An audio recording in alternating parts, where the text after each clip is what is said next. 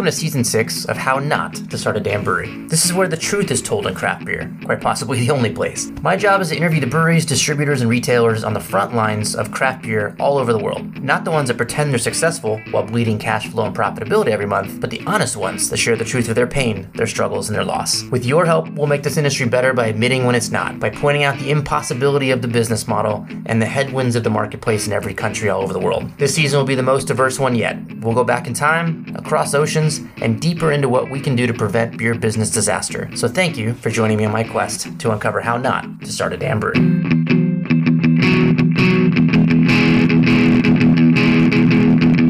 There were times when the sales weren't great and we were pushing things. We'd chat with people about it and they, would say, but the beer's so good. Yeah. It has to kind of work. And I wanted to believe that. In 2023, the Australian beer market was shocked by the announcement that a beloved brewery that had been awarded close to 40 medals for their beer was shutting down. After nine years blazing the path of Australia's craft beer scene, Exit Brewing was planning to exit the brewing industry.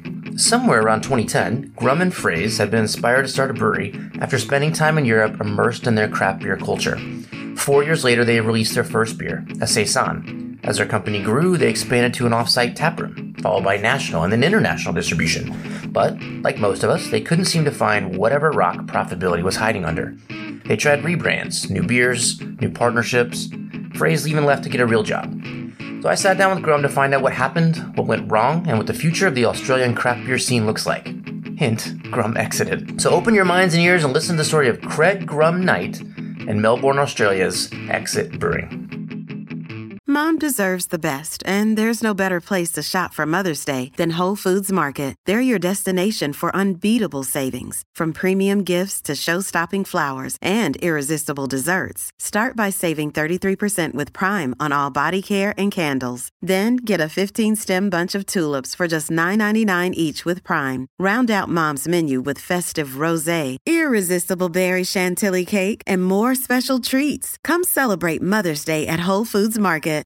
All right, Grum, welcome to the show. I want to thank you for taking the time, um, staying up late, as it were, in Australia, so I can get up early here in the States and we can meet in the middle and talk about your career in beer, um, up to this point at least, and then we'll talk about kind of what's coming next. But, anyways, I appreciate you taking some time today. Excellent work, Kelly. It's great to meet you, and um, yeah, looking forward to having a chat. Yeah, I'm gonna have some fun with it. So uh, we got a lot to cover. There's a the whole story there, and I, I, know very little about the Australian beer market other than what Hendo has schooled me thus far. So we're gonna get through that, but first I want to kind of hear how you got started. I know you were not always in beer, but um, even before that, like who were you? General background history is um, I, I worked in IT, so I got a maths computer science degree, got a job in IT, worked in IT for 20 odd years, and had, for a few years had been thinking of doing something other than computer work, just as something I'd enjoy more, and I didn't want to end up just doing something that um, ended up I didn't like and just paid less money. So I looked at my hobbies and passions and um, at the time we are living in the UK and doing a lot of beer t- tourism and did, did really enjoy beer. So basically started homebrewing with the idea of going commercial. Spent sort of probably three years from doing an initial goo kit to did, we did two of those and then got onto, um, all grain and yeah, up, upgraded system times. Ended up moving to Ireland with my wife, who's from Ireland, so she could be home for a year. So spent that year brewing, training, and reading, uh, and then moved back to Melbourne and started off a little brewery, which seemed like a great idea at the time. well, so with your home brewing, everyone has a different approach. Did you make the same beer, try to dial in that specific style, or were you really trying to learn the gamut of you know, Belgium, Irish, UK beers? Like, just what what was your strategy as a home brewer planning to go pro? I did both. So yeah, started off. Yeah, we had because we are doing beer tourism. A lot of the uh, travels we did were to Belgium, so that kind of became that was a, an interest of ours. So we did quite a few of those, but we do a lot of like American IPAs, hoppy ambers, yeah, stouts. Being an island, you've got to do some stouts. So yeah, but also saisons, Belgian doubles. Usually the things that we enjoyed brewing were the ones we were drawn to to brew. And um, yeah, once once once we brewed it once, we always looked at it and said, well, we can probably make it a bit better. So you do it again and dial it in. So yeah, a little bit of both. Okay. Uh, and I guess having the year off and being, being able to homebrew basically full time, I got, you know, rather than a lot of homebrewers will brew, you know, once or twice a month, whereas I was able to brew once or twice a week and yeah, got a lot more practice in that way. So did you kind of, when you came back, did you have a direction, like a kind of a business model already designed or was it focused primarily on the beer and then kind of ran from there? Um, yeah, it was very much focused on the beer. So basically spent all my time learning how to brew a beer and didn't really focus on a lot of things when you are, are starting business that you should, like a business model, like the marketing plan, like all kinds of things like that. So yeah, it was very much focused on the beer and then work out where and how to make it. And yeah, so that was that was the end of our planning, whereas it probably should have been the start of our planning. But hey, you learn a lot in hindsight doing these things. So probably we probably should have started off with a, a business plan and marketing, and then after that worked out which beers to make. But well, you're definitely not alone. I mean, I had a plan, but my brewery was definitely a uh, just labor of love and passion, and, and and I think that's what made the industry exciting and fun for a long time. Um, unfortunately, especially in the States, I think that when we had 1,500 to 2,500 breweries, that can still work. But with 10,000, you're just, you're in deep shit. Like, it, and, I don't know if there is a profitable model, mm-hmm. but without having a tight model with managing the margins, um, with that much competition, yeah, just, it, it, we're, we're all fucked. So. yeah. And that's what, what, what we found out in the last year is there was a couple of medium to larger breweries that had basically been selling beer at a loss for the last couple of years. So they went into administration, they went like $80 million, and like that. A, a, a, company their size is selling at a loss. Well, yeah, what, what, what, what's our chance to compete on an even playing surface? So. Okay, so in this startup, you somehow met a founder or co-founder. Sorry, like uh, what, what was the? How did this whole thing come about with the actual opening of the brewery? Uh, so yeah, that was I was working with a friend, Fraser, and that was yeah, it was we sort of sat and plotted over coffee about the, this idea to get out of IT and, and open a brewery. So yeah, it was sort of, yeah, he moved back to, we sort of finished up our job in the UK at a similar time. He finished a bit earlier, went to Belgium for a little bit, hung out there and lived the beer life. Uh, then he came back to to Melbourne and started looking around for options. And then I came back and we had a friend who had a factory who was happy to rent space out to us in that. And was, that was a very small setup. It was going to be very basic. It was going to be sort of a 100 litre system just to get some beer into the market and get some feedback. But yeah, it proved that council and liquor licensing was uh, extremely difficult, even at that level. Um, we basically yeah, took a couple of months to be told that they didn't like the idea and there wasn't enough parking for us to sell two kegs a month and yeah, all kinds of stupid stuff like that.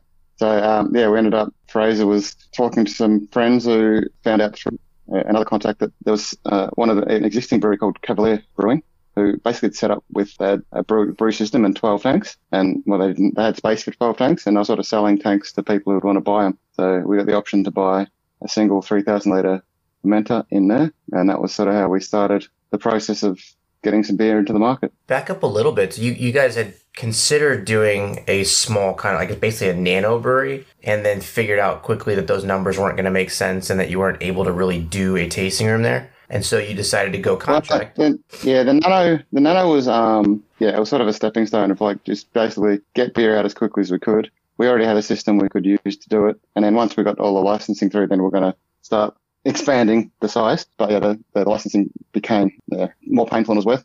Um, and yeah, so the, the deal with Cavalier as well was, um, they provided the equipment, but they allowed us to brew our own beer. Sort of a, a strange model you don't see very often, but yeah, they uh, allow you to, um, go in and brew your own rather than just contract it which is what we wanted to do. Yeah, you're, you're seeing a lot more people experiment with that. I, I interviewed uh, Lost Abbey in San Diego, and he's doing an alternating proprietorship, is kind of how we term that here. There's a bunch of other breweries I've talked to that did it. There's a conglomerate that did it for less than a year, I think, in Portland before they had to shut down. In your neck of the woods, Hendo kind of did something similar, and he found out later that his, his numbers didn't work. But it's a way easier way to get started. I think it allows you kind of proof of concept. It allows you to go deeper without having this humongous overhead of you know, the physical plant, the brewery, the staff, all that. But so who's doing the brewing at this time? Yeah. You guys get to go to Cavalier, produce your own beer. You own a fermenter, basically. Did you brew, or was it mm-hmm. your, your co-founder? Yeah, I brewed, and yeah, Hendo was at the same place. Right, I, I thought it was. he's yeah, he started the year before, but um, yeah, he uh, yeah, was brewing out of the same place. There was, I think it was the only one doing it in Melbourne. There might have been somewhere up north in the country that we were maybe able to brew, but yeah, it's the only one I've heard of in Australia that allowed you to do it. So there's a whole bunch of small breweries start up out of there at the same time. Yeah. Good way to meet good people, meet some people in the industry. Yeah. So how did you go to market at that point? So, you know, in the States at that time, there were, everyone sort of thought you had to have a tasting room. You had to have this authenticity. Uh, I think we have learned absolutely that that's complete bullshit and the consumers don't care. But at that point, you're, you're a kind of hybrid contracting model. You've got to go wide to be able to, you know, make kind of the, not, not just money, but to get the attention and, and kind of build your business.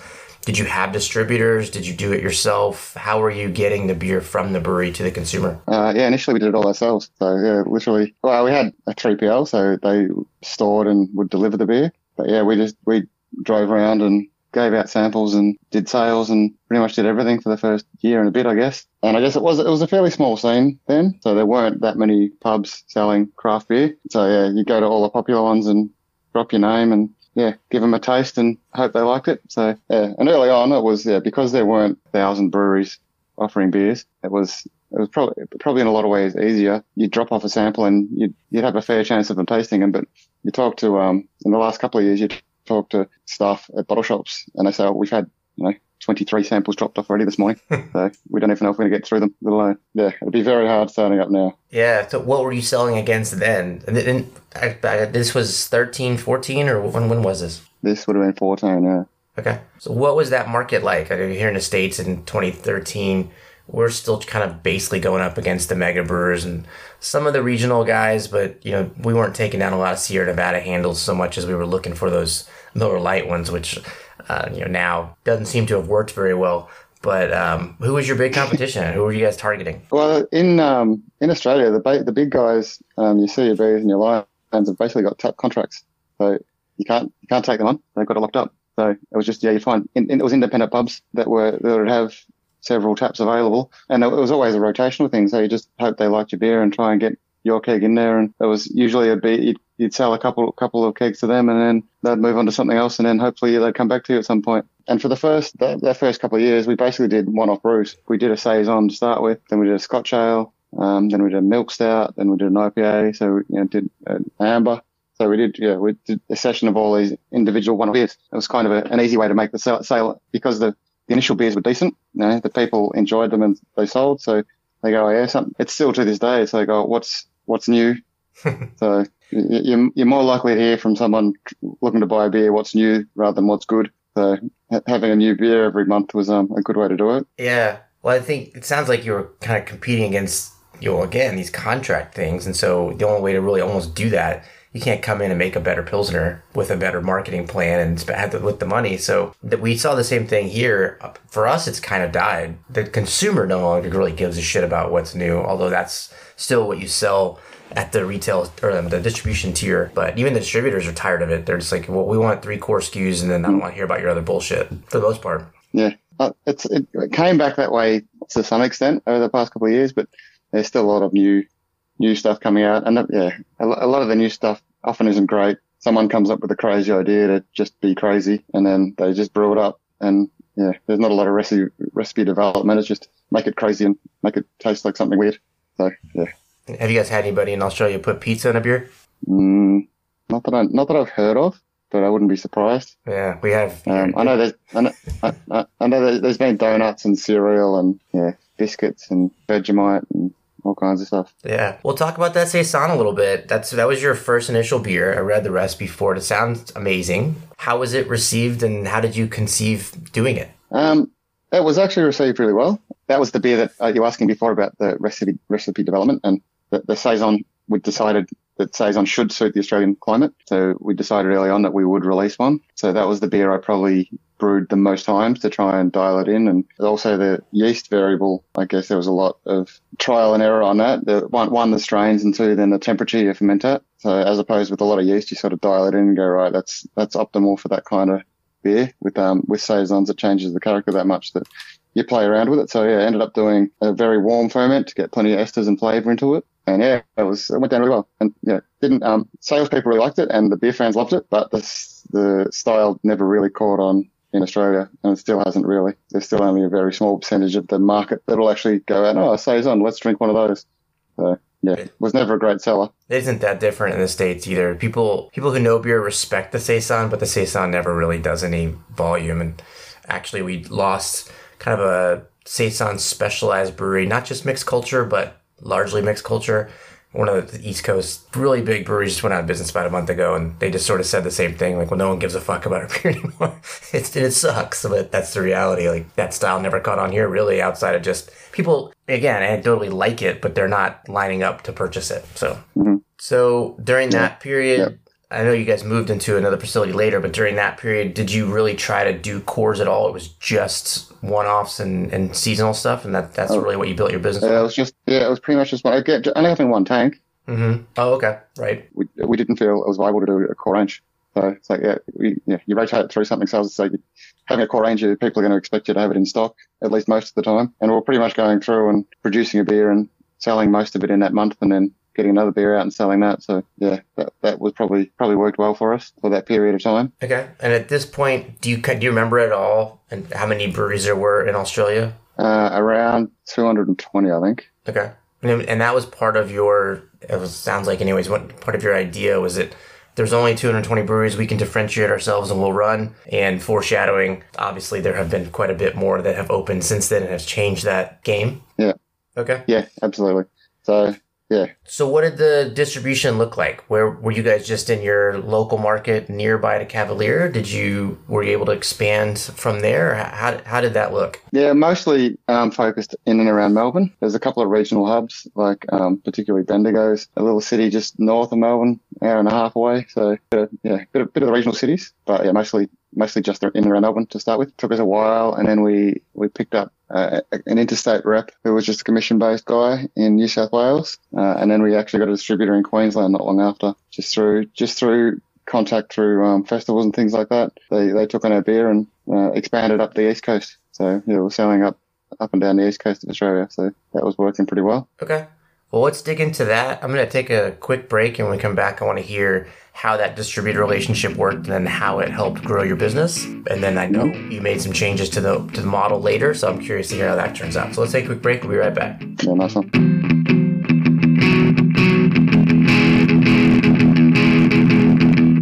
All right, welcome back. So again, I want to get back into the distribution piece, but one thing really quickly to back up on is kind of the branding and the the color scheme, the names, all that kind of thing is definitely an area that most breweries struggle with in the beginning and tend to change multiple times throughout before they finally get to the point that they've got a cohesive branding message. I looked at your cans on your site. Overall, every can kind of resembled each other. There was a cool, kind of crisp look to it. I got to think you probably didn't start with that in 2014, but what, what was it like then and how did you figure that part out? No, so the name was always the same. So Fraser always said he didn't want didn't want a region in the name. He said there was enough breweries with dog in it, so he didn't want a dog name.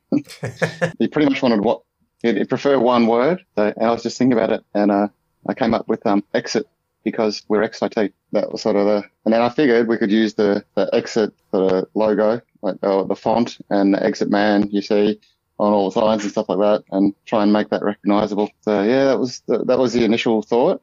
Um, the initial branding was extremely plain. It was basically we had a favorite little brewer, um, brewery in London who they just basically had brown paper bag looking labels with just um, plain writing on them. So yeah, we kind of it was it was slightly different, but we went with the, the, brown labels and brown boxes, and then the green green exit logo to look a bit like a, an exit sign. And that was the plain start to it. And yeah, over the over the years we did go through two major rebrands. One when we went to cans and we got a, a sort of re, sort of a retro techno kind of look, which we, we quite liked, but um, we got a lot of feedback saying people didn't like them, people wouldn't buy them. So not hmm. too masculine. So yeah, then we went through our final design phase where we got a, a proper design um, person in and went through that process of getting something that would appeal to people and have that cohesion and things like that. So okay. definitely a process. And again, should have been something done in, in first up to go, right, let's get some branding and that should have been before we released any beer, but yeah, live and learn for the next, uh, next adventure. Well, I did the same thing. I had somebody quote me like five grand to do all the graphic design and give me a cohesive message, and I was like, that's just really expensive. I, I got Illustrator on my computer. I'll just do it myself. I should have done that. Yeah. I should pay for it. So we all learn. Well, we got the initial we got the initial branding. We got the initial branding off 99 designs. So I think we paid someone 50 bucks to come up with it. Which uh, is pretty standard. That's how we all go. But, but at the end of the day, you didn't make money on your beer in the first few years, probably. So you got to cut corners wherever you can, right? That's right. Yeah. Yeah. I, I early on when there wasn't a thousand beers on the shelf, so that, that's become a thing now. That sort of over the years, um, I went from well, I was still bottles back then. So you go to a shop and they might have you know 20, 30 different bottles of beer and people would come in and basically look at all of them. And I did want something that was recognizable. So each beer looks basically the same.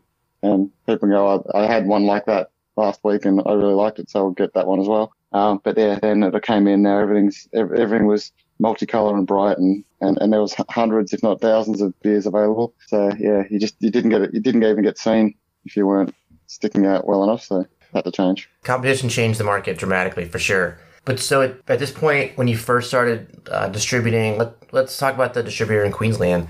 How did that relationship work? Like in the states, there's a whole bunch of different, and everybody hates distributors, but uh, there's a whole bunch of different reasons you do or don't use a distributor, and a whole bunch of contract issues that you run into. But how did that work with them? Was it is it just cost plus? Here they make about thirty percent on what they sell, and then they run it through everywhere for you. And most people think you drop it at FOB at their dock, and then you never talked about it again, and then it turns out you know a year later that if you're not in the market three times a week selling it yourself it doesn't get sold. Anyways what's it like there? For, or what was it like for you guys? Uh yeah queensland guy was pretty good actually. We'd sell him beer at 20% off uh, wholesale and he would then do everything. So he'd store it he'd cold store it he'd sell it. He had a couple of sales guys running around. We'd go up and do an event or two a year just to and send up some merch and stuff like that. But um, yeah, he was good. He, um, he sold decent volume. We've had other distributors around. The, it was more like you send them a beer and they complain it didn't sell itself.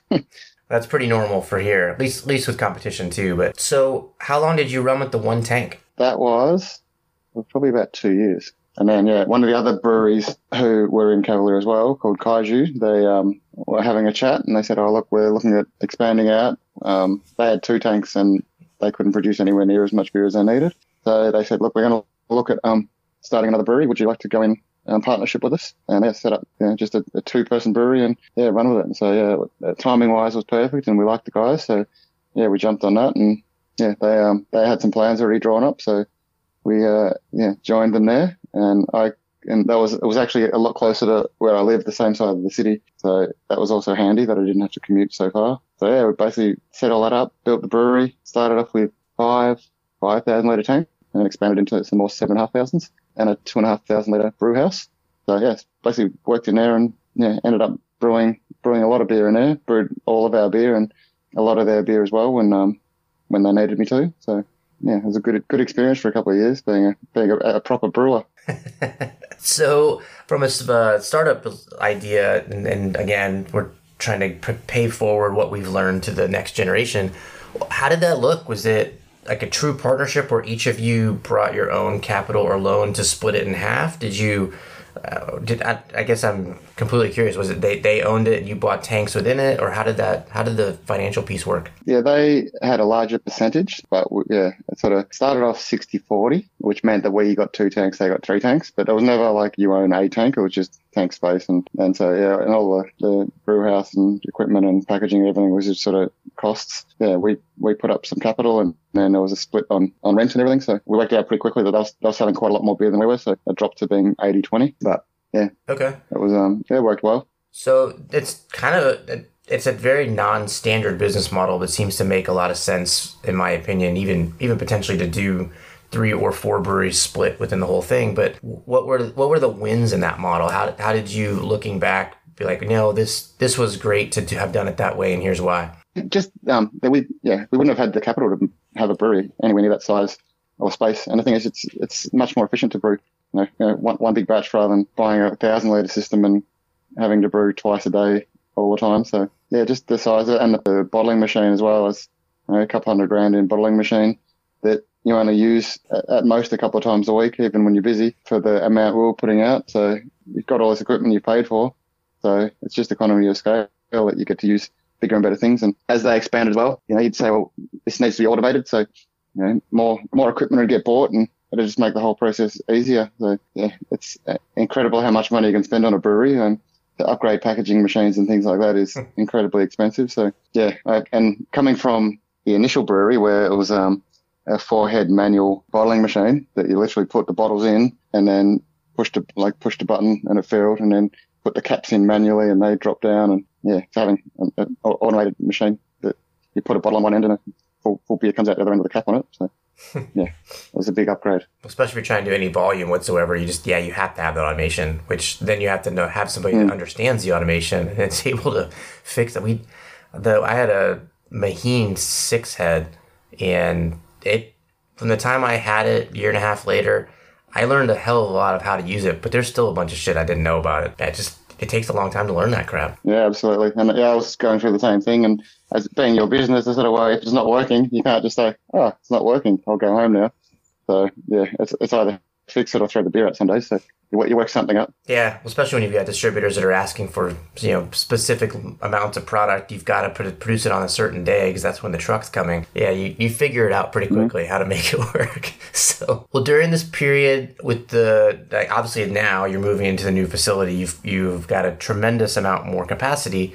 What were some of the wins? Like, what were some of the exciting times during that period of growth before you had you know so many more breweries taking over and all that? But what, what what were some of the fun things you did? Uh, we just enjoyed the whole process. All the, there's some really good festivals down here. So yeah, you get to go to a festival. Have it was still yeah fairly early in for craft beer people, so people would come along and, and not know what half the beers were. So saison was a particular one that people had never heard of. Uh, we had a milk stout early on, and people go, oh, "Why is it a milk stout?" And you explain to it, and then yeah, they'd get to taste the beers and just watching people who'd never tried a style of beer before, and and then just really enjoy it. Yeah, it was probably the most rewarding part of it. All right, and you you won a couple of awards, right? That is true. Yeah, so that's right. Yeah, we uh, AIBA's um, is the Australian International Beer Award, which they hold in Melbourne every year. So I think it's one of the biggest judging events in the year in the world annually. Um, there's you know, several thousand beers entered into it. So uh, we went, we won. Well, I think for the yeah, for every beer for the first five years, I think we won a medal and we won a few golds, and then yeah, we did win two trophies.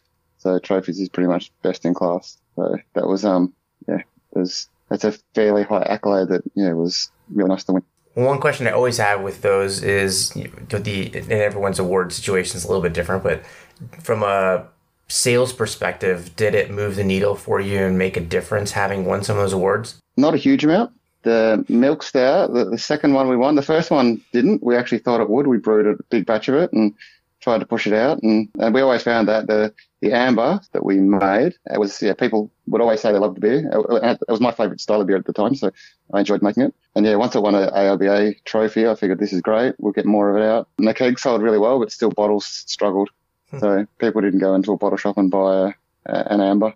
So, or a hoppy red or a red IPA, or maybe we named it incorrectly or something. But um, yeah, red IPAs are becoming a thing now, but maybe we're five years ahead of our time or something. But I think the milk stout did. That was that ended up being quite a good seller, and stouts don't sell particularly well in Australia. So to have the stout sell as much as it did, yeah, I think we got some recognition for that. So yeah, that did help a bit. So from that perspective, what what beers were the ones that, looking back, were the most successful for you, as far as and maybe there's different, but as far as distribution, credibility, and profitability? Were there certain beers that really excelled in each of those areas, or one that was just across the board the beer that you guys were known for or did best with? Yeah, some of the one-offs we got a lot of recognition for. So we did a West Coast IPA that people uh, that sold really well, and it, I think it won some popularity thing.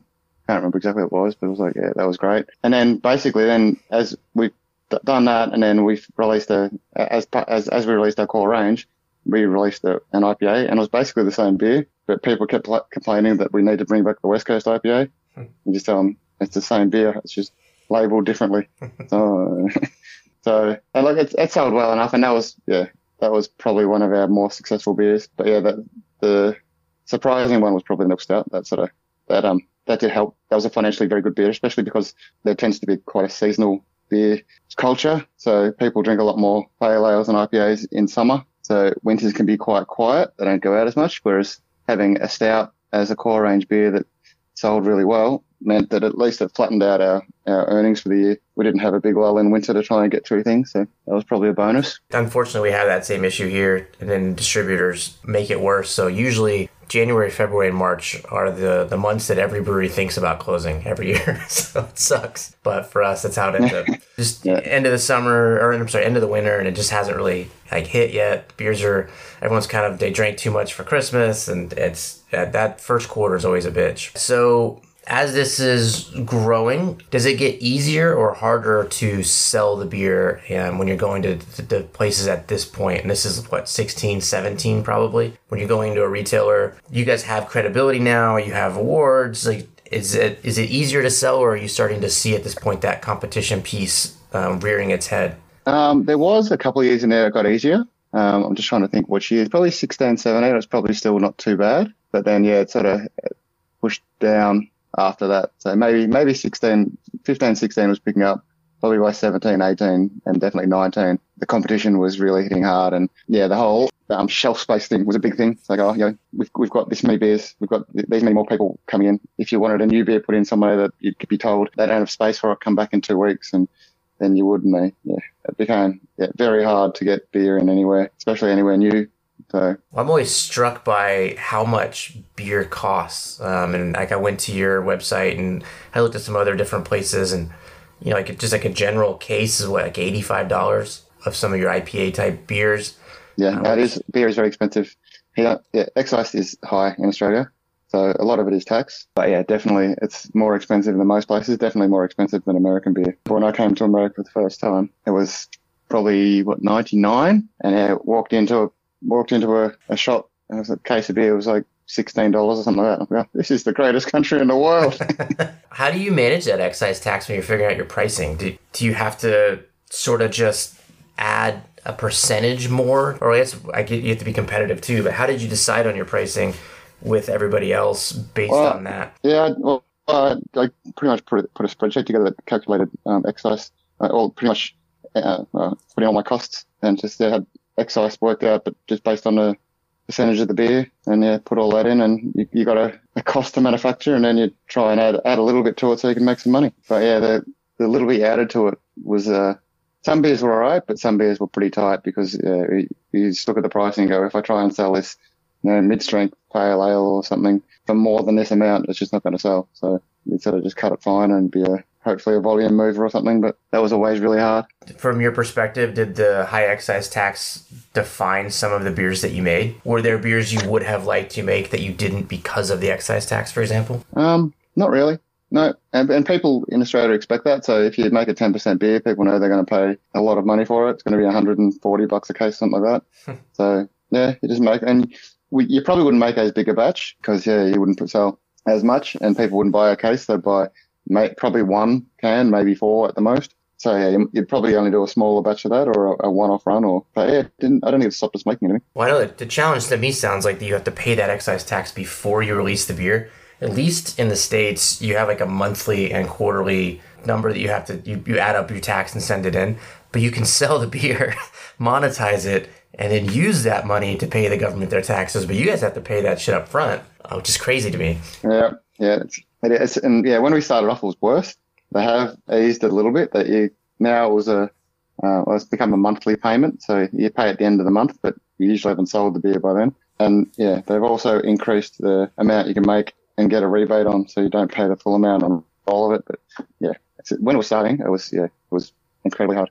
So another thing is they have in Australia they have a much lower tax on wine. Mm. So you can get a bottle of wine for six or seven dollars, and you struggle to get a can of beer for that. So yeah, if people are struggling with, with their finances and they really feel like a drink, then a bottle of wine might be the way to go. That's funny because we kind of have the opposite culture in the States that wine is the upscale drink and beer is the everyman's drink. It isn't necessarily because of taxes, but just price points are higher. But that's weird. Uh, and the seven dollar bottle of wine's not going to be very good. But yeah, but it'll get the job done. All right. Well, let's take a quick break, and then when we come back, I want to hear a little bit about where some of the struggle parts went, and and in my business, and most people I've talked to. You don't go out of business without seeing some ups and downs, and so you guys obviously had some pivots and some, hopefully, some wins there. And uh, I want to hear some of those stories as well. So let's take a quick break. We'll be right back. Yeah. Okay.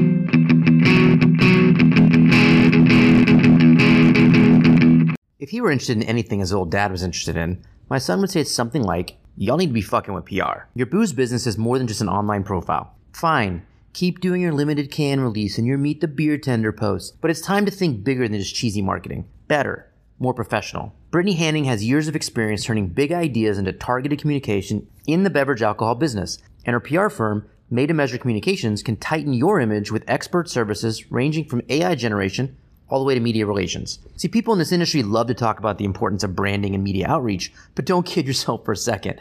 You need an expert to navigate that stuff. So go to the website at M2MCOMMS, M2MComs, look them up in San Francisco, or just ask me for Brittany's number. But seriously, stop screwing around and get your image right today. So, do you ride motorcycles? Because if you do, you want the sickest gear on the planet. And SimpsonMotorcycleHelmets.com is the site for you. Break free from the pack with your kick ass style and design that is as subtle as a sucker punch. When you're out on the open road, don't let anyone confuse you with your grandpa. Project an attitude that's all your own. With their signature style and performance, Simpson sets the standard of looking cool while providing superior comfort and protection. Authenticity counts, and there are many helmet brands out there, but there is only one Simpson. You got a killer bike, don't you? Why settle for a boring helmet? Pick your poison at SimpsonMotorcycleHelmets.com. Badass riders don't settle for anything less.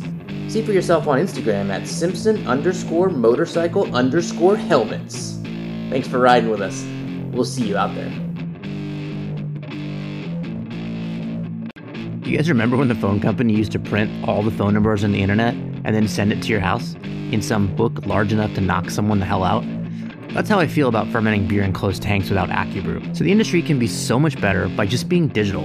AccuBrew is simple to install, simpler to use, and one of those how in the hell do we ever get along without it products. For less than the case of beer a month, you'll get real-time fermentation feedback on current gravity, temperature, and even clarity.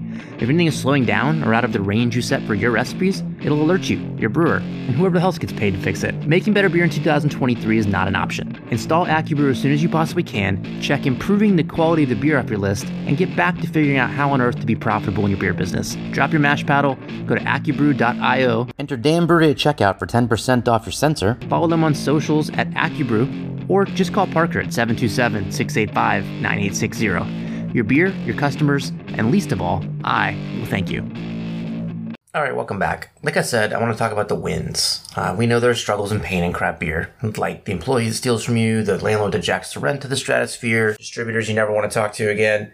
But you usually pivot and have, you know, a, a new direction that tends to work for a while. So tell me some of those. Like some of what were some of the struggles that you worked up against during this period? because this is what 17, 18, let's say, through at least up, up before COVID, because that one's an obvious one. Why everybody screwed, got screwed on that one. But Yeah. what were some struggles you, you Yeah. dealt with, and how'd you win? Ah, it was it was it was just always interesting trying to deal with um uh retailers. So they'd get the beer in, they'd love it, even if it sold really well. We had one story where we sold this a keg to a pub, and it was close to where I used to work.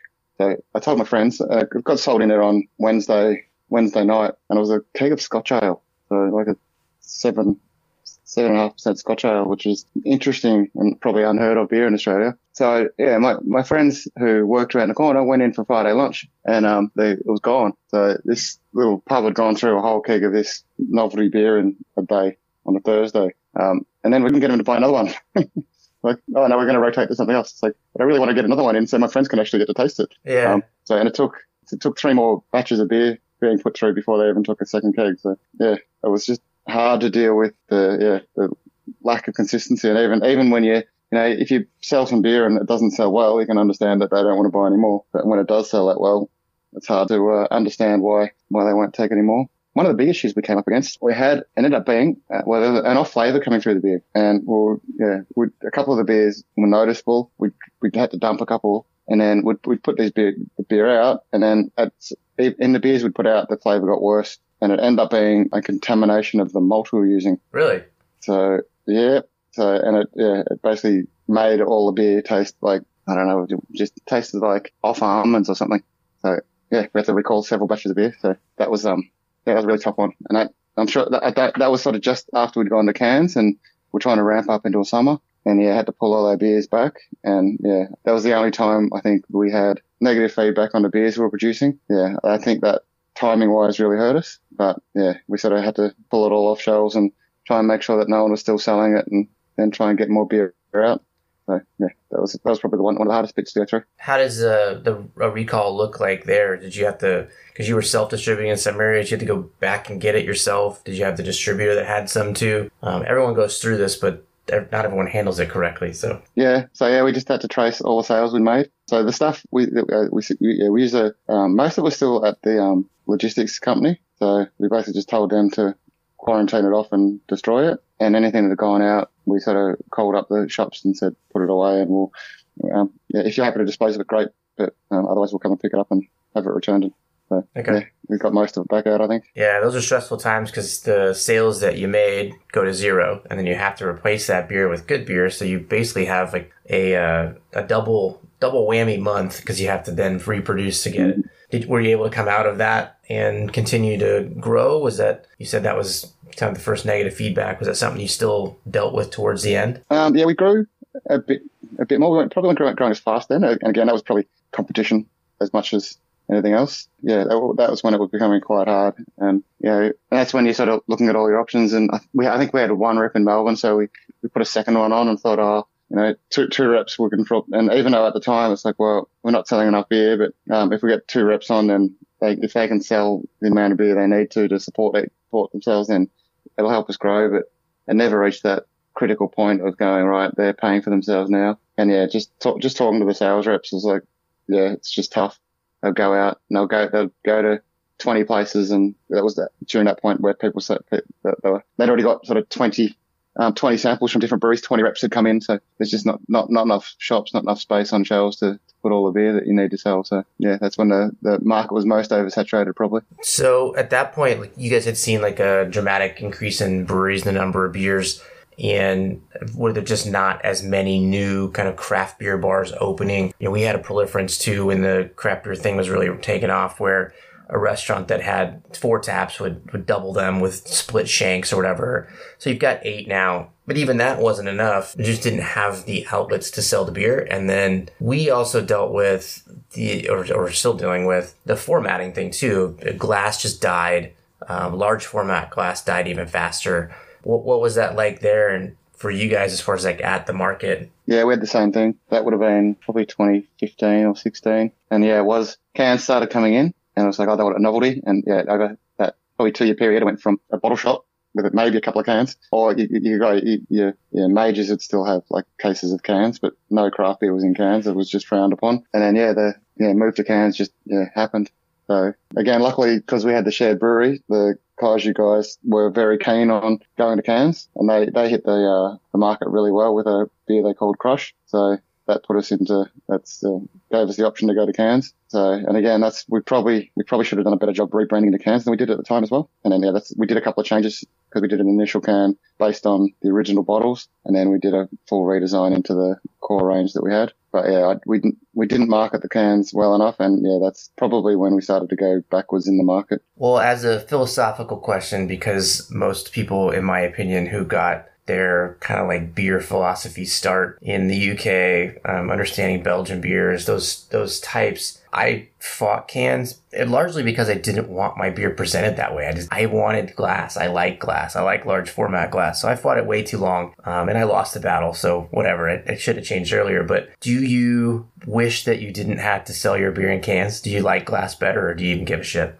I actually quite like cans. So I like I'll usually pour it out of out of the can or bottle into a glass anyway. But yeah, I, I don't mind cans. I do I do like the good I do like the experience of a, a big bottle of, of a Belgian sour or something like that. That's a that's always a, an interesting. And I guess if you're going to age your age your beer at all, then you probably want it in um uh, in bottles. Well, I've seen people age in cans. I guess it can be done. So one of the other reasons that I fought cans so much is that the pricing didn't work for for my beer, and maybe that's different in the states. So if you took a six pack of bottles versus a six pack of cans, the cost basis on all of those, the cans were less profitable, I guess is the best way to say that. So I don't know if you did it at the time or if you've done it since, but did you find that there, did you have to raise or lower the prices in cans? And then was that more or less profitable when you did it? No, there wasn't a big difference. If so long as you could do your cans printed, because um, if you bought a batch of printed cans, they were basically the printing was free. So by the time you bought your bottle and your label and your cap, it ended up being similar.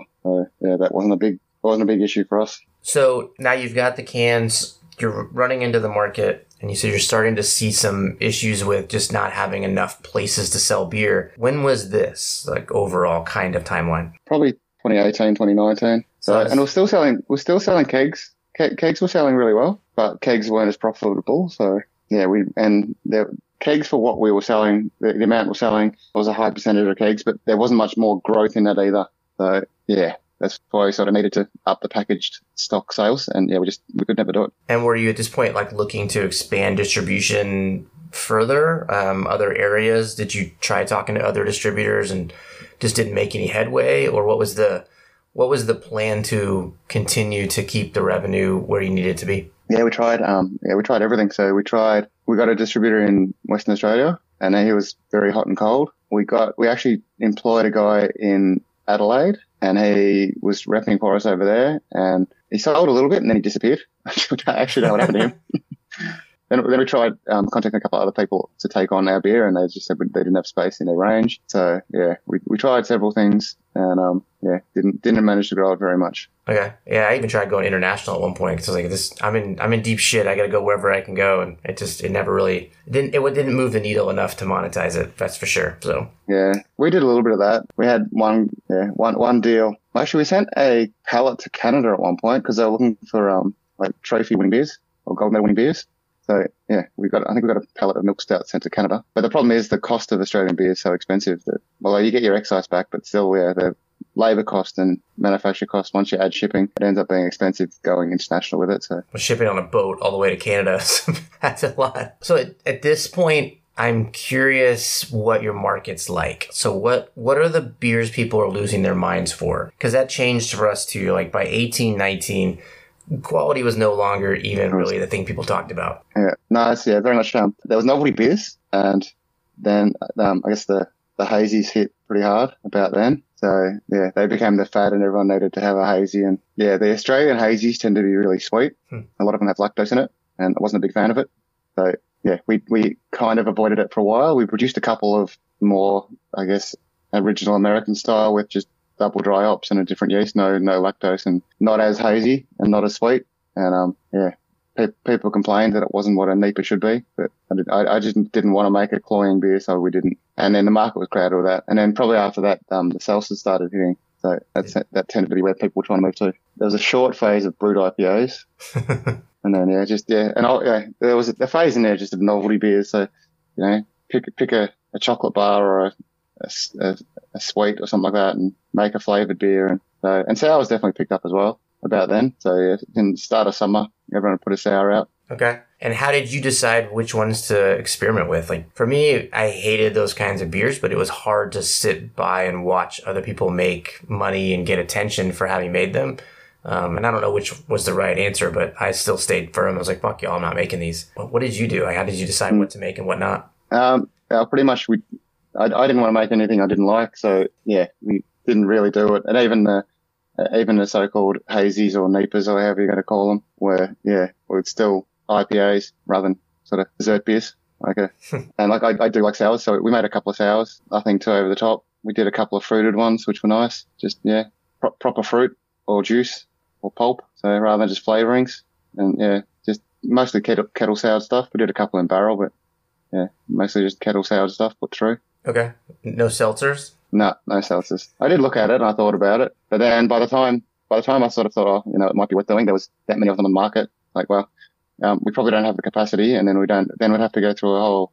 At this point, I was just thinking, well, if we're going to do this, we're going to have to just spend a whole bunch of money on marketing to get it up, and we're just competing with the big guys over that. So yeah, didn't take a run at that. Well, and I'm sure the same thing happened there. It kind of died. Well, partially same thing. Everybody ran into that space, and then there wasn't enough space in that space, and so a lot of people stopped making them. Yeah. no one's making money there. So yeah, and I had, I'd worked out marketing wasn't my strong point, so I wasn't gonna bet my bet my life on that one. So well, so how does COVID enter the scene? So you're we're already crowded and uh, dealing with trying to find pockets of where to sell, how to expand, how to keep things going. You add a new salesperson and then the world comes to a screeching fucking halt during COVID.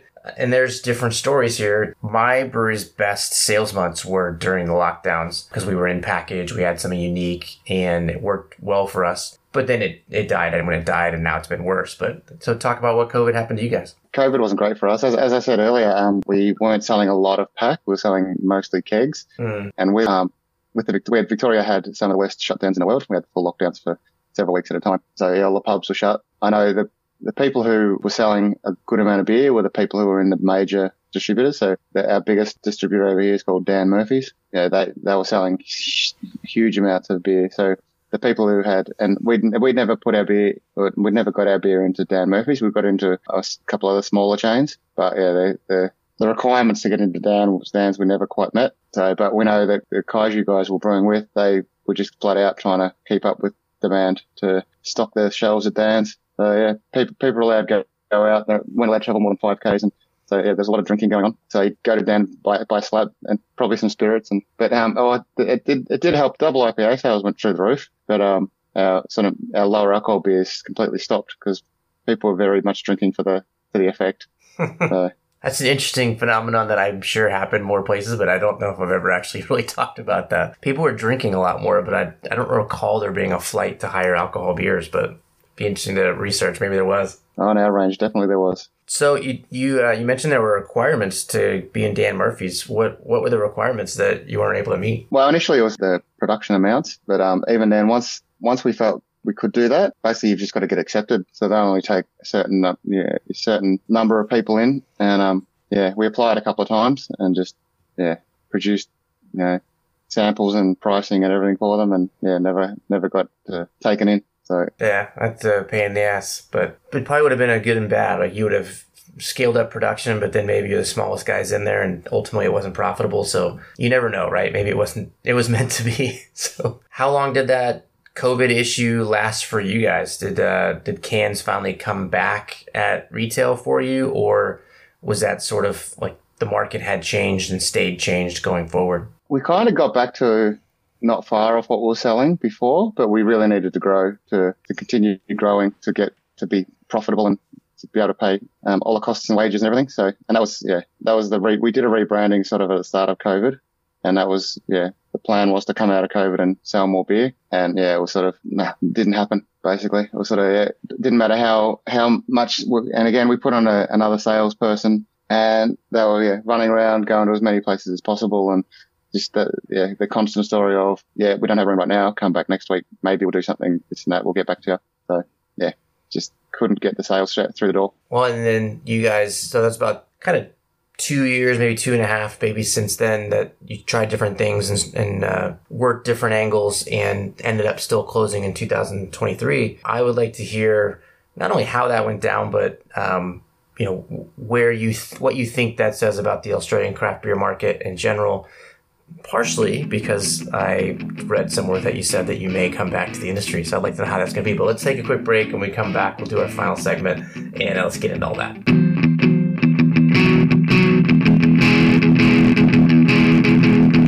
Are you still paying shipping for your brewery's ingredients? That's really, really dumb considering that Brewery Direct offers free shipping on every single order. But maybe that'll work out for you. I mean, Donald Trump got elected president, Paula Abdul and Justin Bieber both had singing careers, Shaq managed to play ball real good, and Paris Hilton ended up not losing all of her family's money. But if you don't want to risk it, I'd call Brewery Direct. They've got a diverse selection of malted and unmalted grains, aseptic fruit purees, yeast, and even hops. And if you brew with adjuncts, they've got you covered on that front too. What they don't do is charge you to ship it because they don't suck.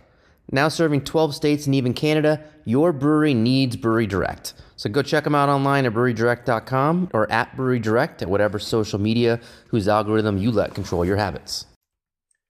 All right, welcome back to the fourth and final segment. I appreciate you hanging in there from across the other side of the world. So, where we left off was basically after COVID, you had hoped that things were going to turn around. You hired a salesperson, you did a rebrand, which I mentioned before, but I will mention again. I I think looks crisp and badass and should should have worked. It's cool lineup. I like the labels. But as you were kind of trying to struggle through it, there were a lot of economic factors. Obviously, you said that were a part of it. And I guess let's kind of go back to that. Like so from let's say 20 late 2021 maybe on, you guys during that 2 year period had tried some different things. You were fighting the fight, right? What worked? Were there any wins on the pivot side, or was it just kind of like one sort of like punch to the face after another up until last summer when you finally decided to close? No, like yeah, worked. As, as we were talking about, we did sell a lot of keg beer, and when that went away, that was a real struggle. But we did a little group of people, and we had um sales, well, we had marketing and sales people. So mine and Loz worked very hard on, on getting the website up to speed and getting the um, direct sales going. So yeah, that picked up in a big way. So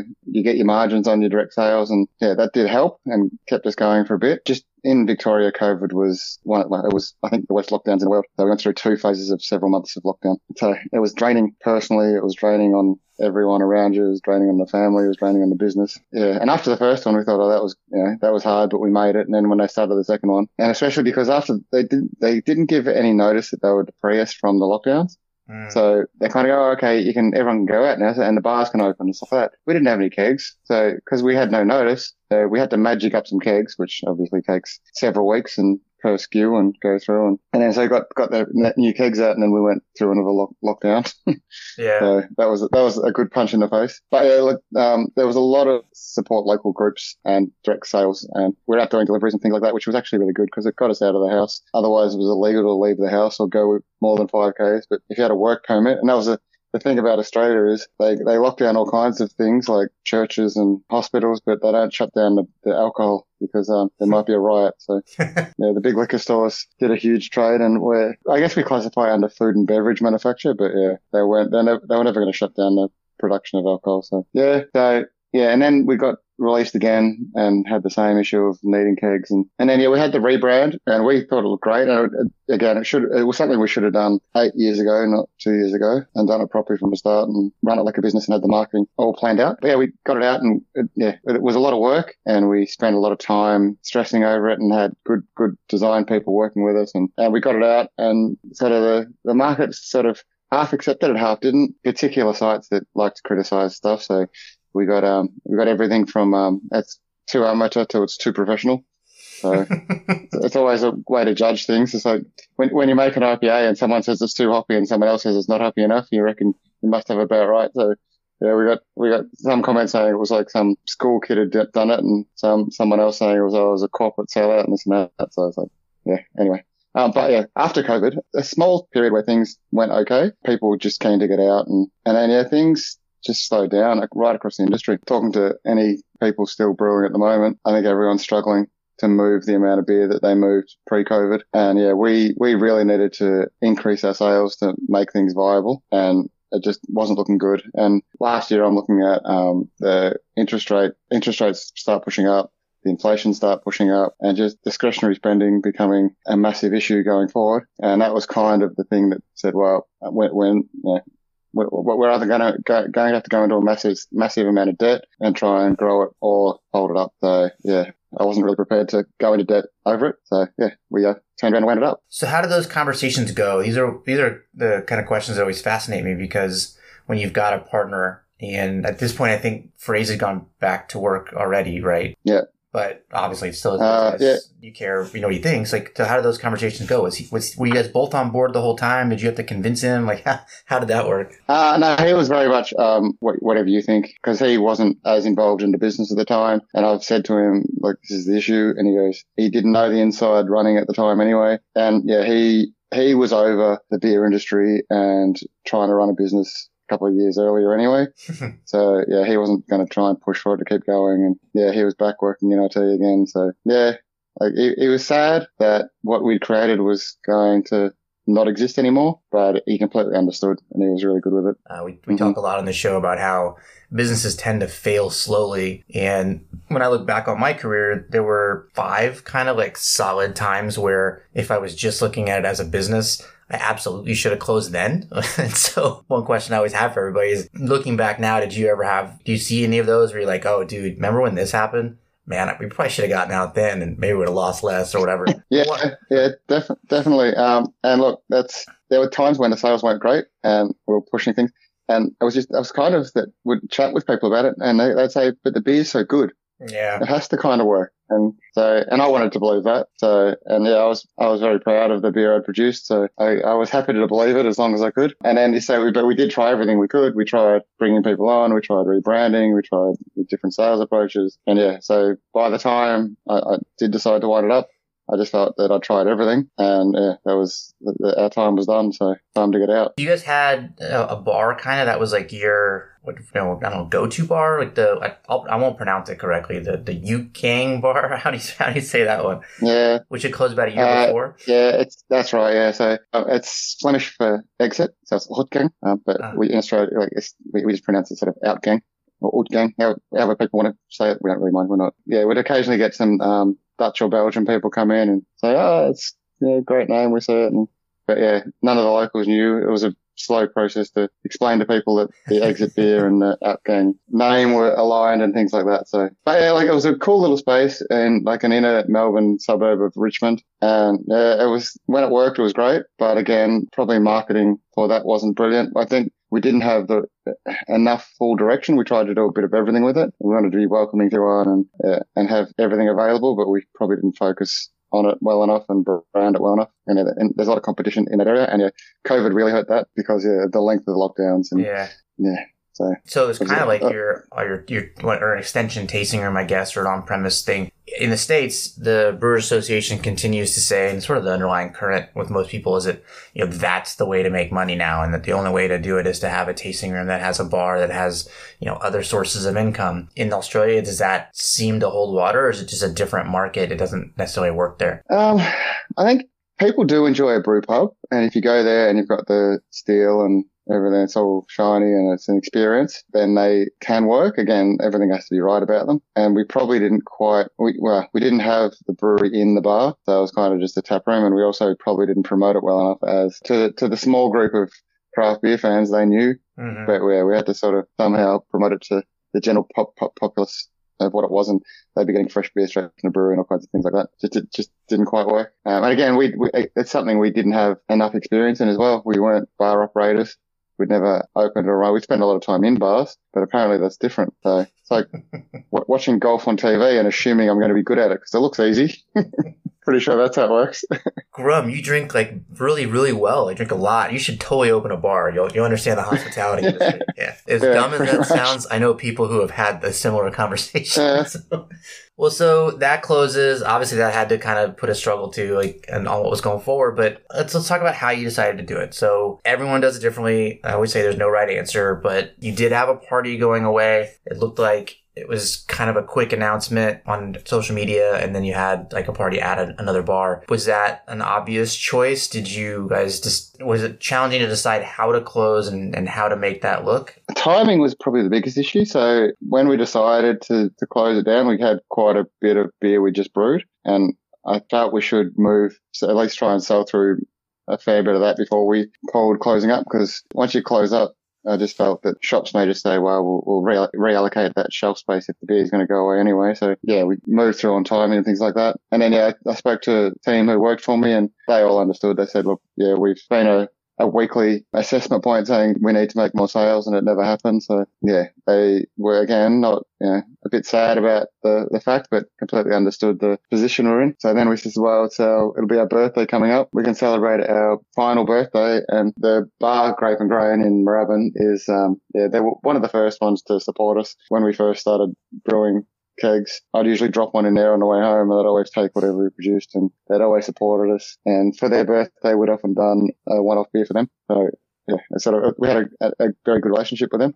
So it just felt like a good location for us to go and celebrate the brewery that had been and um, catch up with some people who had enjoyed the beer. So yeah, it was a good night, afternoon. Yeah. What was the party like? Did you have a lot of kind of people come out of the woodworks and was it I'm sure it's, always a mix of like sad and happy, but what was the overall experience of the, of the closing party like for you? Oh, it was lovely. Yeah. So we had lots of people just say how much they'd enjoyed the beer and how, yeah, because I guess a lot of people had discovered or they were very early on their craft beer journey and had our beers and gone, well, this, yeah, this is new and different and exciting and sort of was a, a um, mind mind opening beer for them. So I, I, really like something other than what I've had before. So yeah, and that was always one of my favorite parts of having a brewery was having people come up and, and say they've learnt something new or discovered something different or tasted something unexpected or something they like. So yeah, it was good. Did you guys have some special stuff for the party, like uh, stellar beers that came out or whatever, or just kind of cleared out the, the uh, inventory? Yeah, well, we had what we had, and we did. We had some barrel aged imperial campfire stout that was a 10% smoke beer that had been in cognac barrels. That was the, the big one. That, that was our last big beer we put out. It was a good one. So then from there, was that kind of the last day? And then you guys moved forward? Did you have to sort of liquidate stuff it's just different everywhere. But I've talked to a guy I just interviewed this last week actually who closed in June and he's still kind of working through all the logistics of liquidating the equipment and getting rid of everything. He's just now kind of done from what three, four months later. Yeah. Well, they, luckily the equipment went back to Kaiju. So, because that was always the agreement we had in the shared brewery space was before you walked away, they'd buy it back. So yeah, that's a, that's a good result. It's a ongoing process that they're repaying it over time, which is fine. And yeah, we still had a little bit of beer to go through and we still get, um, there's still accounting things to wrap up and things like that as they come in. But yeah, really hasn't, I haven't done and much at all. Yeah, there's a few loose ends I need to tidy up whether I, the business still exists. So there's still registrations and things like that, whether I just close it down or whether I do something else with it. I haven't decided yet. So well, that's a that's a big statement. So you did mention at least in one interview that I heard, if not a couple, that you're not walking away from the idea of potentially coming back to the industry. But that was months ago. You said that. Is that uh, still the case? Are you considering uh, I, to greatness? I was. Yeah, I was tossing up whether I go back to an IT job or whether I get a brewing job, and it just depended on whether the right brewing job came up. In, in the right area, I live um, what, nearly an hour uh, southeast of Melbourne. So there's only a handful of breweries out here, and I would, probably wouldn't want to commute more than half an hour because it just takes too much away from family life. So yeah, if the right brewery had a, been looking for a brewer at the time, then maybe I would have taken it on. But yeah, now I've gone back to IT now, and I'm happy doing that, and I'll do that for at least a few years. I think at some point, maybe if I was going to do it again, I might just open a, a brew pub and just not try and sell into the market, just run a little sort of sing, single venue setup. But yeah, that's just a, a, a maybe. so my, my current plan as far as brewing goes is to, um, we're renting where we are now. We're going to try and buy a house around the same area. And then once I get a house set up, then I'll probably try and set up a home brew system. And then, um, yeah, that'll be my, my brewing for myself sorted for the next few years, I think. Yeah. Interesting. I haven't been able, I haven't touched brewing since the day I left and uh, have not missed it at all. But everyone's got a different relationship to it, especially from the creativity piece. But I think that's great because in some ways, it, it, the failure wrecked my kind of feeling of the industry overall. And I got more angry. You don't seem to be angry at all. How did you deal with losing the dream? Was it, are you just that much more zen than me or you uh, have some tricks? I think I done it for a number of years and I sort of, I, I guess I fell out of, fell out of love with the brewery because I was running a company, not brewing anymore. So it kind of pushed me away from being a brewer to being a business owner and yeah, sort of gave me that little bit of separation that means that I don't hate the brewing process, I guess. Just, yeah. just the business. yeah. And plus, I, I miss the beer. So yeah, you can, you can go out and try and find good beer and half the time you get good stuff and half the time you don't. So I was out, out for dinner tonight. I ordered a pale ale and it was, um, slightly infected. Just had that real little hint of, uh, wild yeast starting to kick in. So like, oh, look, a cleansing ale. That's not what they meant to do. So, and, um, yeah, you don't know whether it was the brewery or whether it's the venues changed taps on it and infected it themselves or whatever it is. But it's just, yeah, you pick up these quite subtle. No, no one else at the table picked it up, but it's just, yeah, you have to know too much about beer to, to, to run a, a, brewery. And yeah, just, yeah, if you can make your own thing, you're happy with it. It's a good result. Well, that was, plus, uh, well, plus beer is very expensive in Australia. So it's going to be a lot cheaper to make it myself. So yeah, you don't pay the excise tax. I didn't think about that. Homebrewing probably mm-hmm. is a lot. In the States, it's really not cheaper. And a lot of times ends up being slightly more expensive, which sucks, but that's the reality of it. But you brought up having a beer that was potentially infected. The question I have, and I this is one that I don't know, I dealt with a lot, was a big struggle for me. But for you, when you look around the industry and you see other breweries that are more successful, or and let's use that, let's put quotation marks around the term successful, but more popular, wider distribution, whatever, and they're still in business. Why do you think they're still in business and you left? And, and I think I know the answer, but I want to hear you say it. Uh,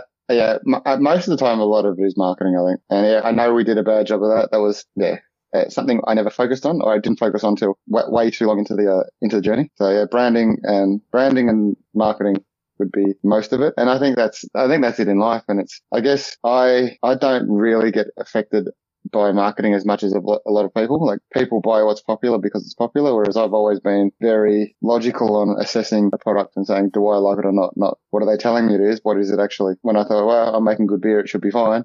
it was, uh, yeah. And that's, yeah. I guess I blame my mum because she told me not to judge a book by its cover. So Thanks, mom. yeah, thanks, thanks for nothing, mom. all right. So yeah, I, mean, I definitely would agree that the marketing plays a bigger role than we'd all wish that it would. Right? Like it, it should be whoever makes the best beer wins, but it definitely is not. Hmm. So It's just the, it's just the way people are, and that's for for a, a lot of years. It was um, people you could hear people walk into a shop and say what's new. They're not why don't I walk in and say what's good, what's what's maybe what's what, what's fresh is more than understandable. What's fresh, what's good. But yeah, people people absolutely wanted what's new. They had to try something new. So even if it was complete crap. But here, we definitely had a situation where the consumer wasn't able to ascertain the difference between crap and good. And that and Untappd definitely helped with that to just drive down the overall quality because it didn't matter as long as it had something unique and different about it. It could be fermented wrong. It could have residual sweetness. It could have off flavors like this motherfucker. And it could be completely out of balance. In a lot of ways, that's what they wanted. It sounds like there's some similarities in, in the Australian market, but are you seeing that where just the rise of all these beers that, that empirically aren't good is kind of crowding out the beers that are? Well, I, I, we've been through that phase. That, that's happened. It's that's probably happening less now. People have worked out that you know they'll, they'll pay twelve or fourteen dollars for a can of beer and realize it's not very nice, and they, they only do that a couple of times before they yeah oh, that was stupid. I'm not doing that anymore. So yeah, that's that was definitely happening a few years ago, and, and it happens far less now. And yeah, the quality over the years has improved, but it's also the issue of trying to get fresh beer. Some of the shops just they buy a bunch in, they sit it, they sit it on the shelf. You, uh, you walk around and have a look at the beer. It's like they're all six months old. I'm not not paying good money for those. So well, how much do you unless think? unless they're an imperial, yeah, meant to kind of sit. How much do you think that the um, number of breweries is really contributing to the challenge in the in the market? We we talked about a bunch of different things Um, overall.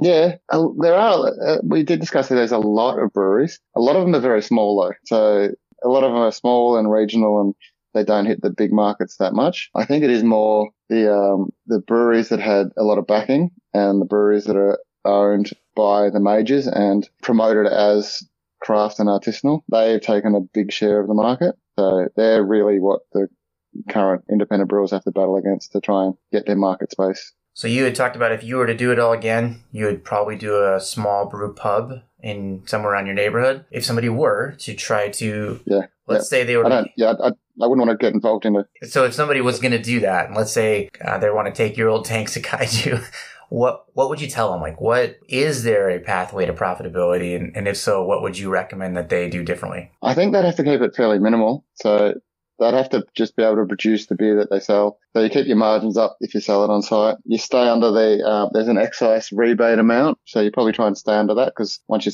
go over that, your, your excise becomes ridiculous. But then, yeah, there's scalability. You need to produce enough beer to be able to at least pay yourself. So yeah, I haven't done numbers on it, but you'd want to probably a 80 to 120 person pub that you could fill a few nights a week and get through 10 to 15 kegs a week. You'd probably make money doing it that way. But yeah, I haven't I haven't run the numbers and what your ROI on that's going to be is probably not great by the time you pay for all the uh, hardware and everything. So it's kind of a, again, it would be a, a retirement job slash job of passion kind of thing. So it's probably not a great career path for people. I would say I have a similar issue after 10 years in the industry and doing all these podcasts. If you were to ask me to write a business plan that would make money, I'd give it 40% chance, maybe at best. like, I don't know. The short answer is I don't know how to make money, but that's what we're trying to figure out. Yeah. Well, give me, do you have like, when you look back, maybe like one proudest moment or you know, something that you're like, that kind of still warms your heart about the time you spent in the industry? Oh, there's, there's lots of very very, very enjoyable moments. I guess one, one conversation I remember having was with, um, a guy who was judging at the ABAs and I did a beer festival with him the week leading up to it. And he came up and he had, he, he got my session just released on tap in his bar. He came up and congratulated me. He says, congratulations. You've won a gold medal because I had your beer at the ABAs and I've had it here. And so it's like, oh, excellent. Thanks very much. He goes, yeah, it's an amazing pale ale. And I go, I didn't put it in the pale ale section. I put it in a mid strength section. He goes, oh, my mid strength beer tasted fairly, fairly similar to a, a gold medal winning pale ale, which I was very proud of. The fact that That was flavor into small beer like that, that's cool. Hmm. So, and I, I had worked really hard on that one. And then, because I actually wasn't going to the ARBA awards that year because the tickets are expensive and everything. So I got a call from the ARBA saying, oh, is anyone going? And I said, no. And they said, oh, someone probably should, which basically means you're getting a trophy. Yeah. So, and so I thought, uh, excellent, I'm getting a trophy for this pale ale slash mid-strength beer. And I didn't. I got a trophy for the milk stout and a gold medal for the session A. So that was a good week. Yeah, those are cool memories. When we wrap up, what do you want the legacy overall of Exit Brewing to be? And, and again, we don't know if you're going to come back, but let's say you don't. And we look back on the experience. What do you want the impact of your brewery to be on the Australian and or world beer scene overall? I don't think we're going to have an ongoing legacy. I think we're too small and I think we'll fade into insignificance. All I can hope is that the people who did try and enjoy our beer uh, love, love them when they got them and uh, they've got to move forward with their beer journey and it's pointed them in a good direction. I'm glad to help have it live on somewhat at least in the podcast and uh, I think it's what you guys did was cool and, and I appreciate you sharing the story because there's a lot that we can learn not just how to how not to do a brewery in Australia but uh, in the states and everywhere else as well so I appreciate you sharing everything and um, is there anything that you want to mention that we didn't cover yeah I think if people are sitting there thinking of um, opening a brewery, I think they really need to sit down and do the numbers and work out the cost, how much they're going to have to work, uh, where their market's going to be, and what's going to differentiate themselves in the market these days. And yeah, work out how they're going to sell a beer at a price point that people are going to be happy to pay it. I think, yeah, with the market as crowded as it is, it's a very tough ask. I would agree. Maybe start looking around for another passion in life. Yeah, or just get a brewer's job and then have something else that you yeah. uh, do for fun. Yeah. All right. Well, on that note, now that we know how not to start a damn brewery in Australia and here, um, I'm going to let you get back to it and I appreciate everything that you share with us and look forward to hopefully one day meeting you at a beer festival. Awesome, Kelly. Thanks for having me on, buddy. You have a great day.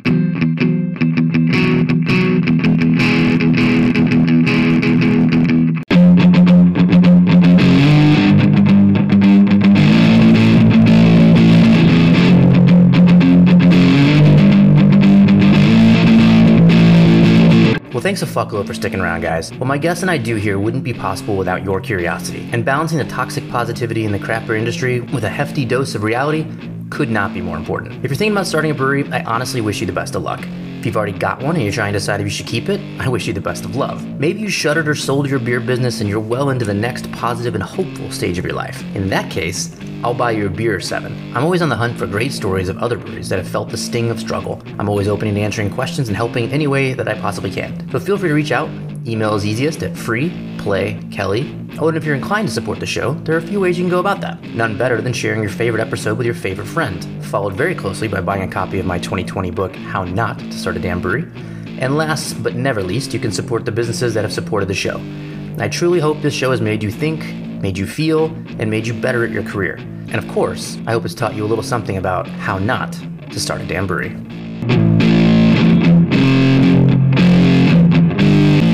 Free play. Media.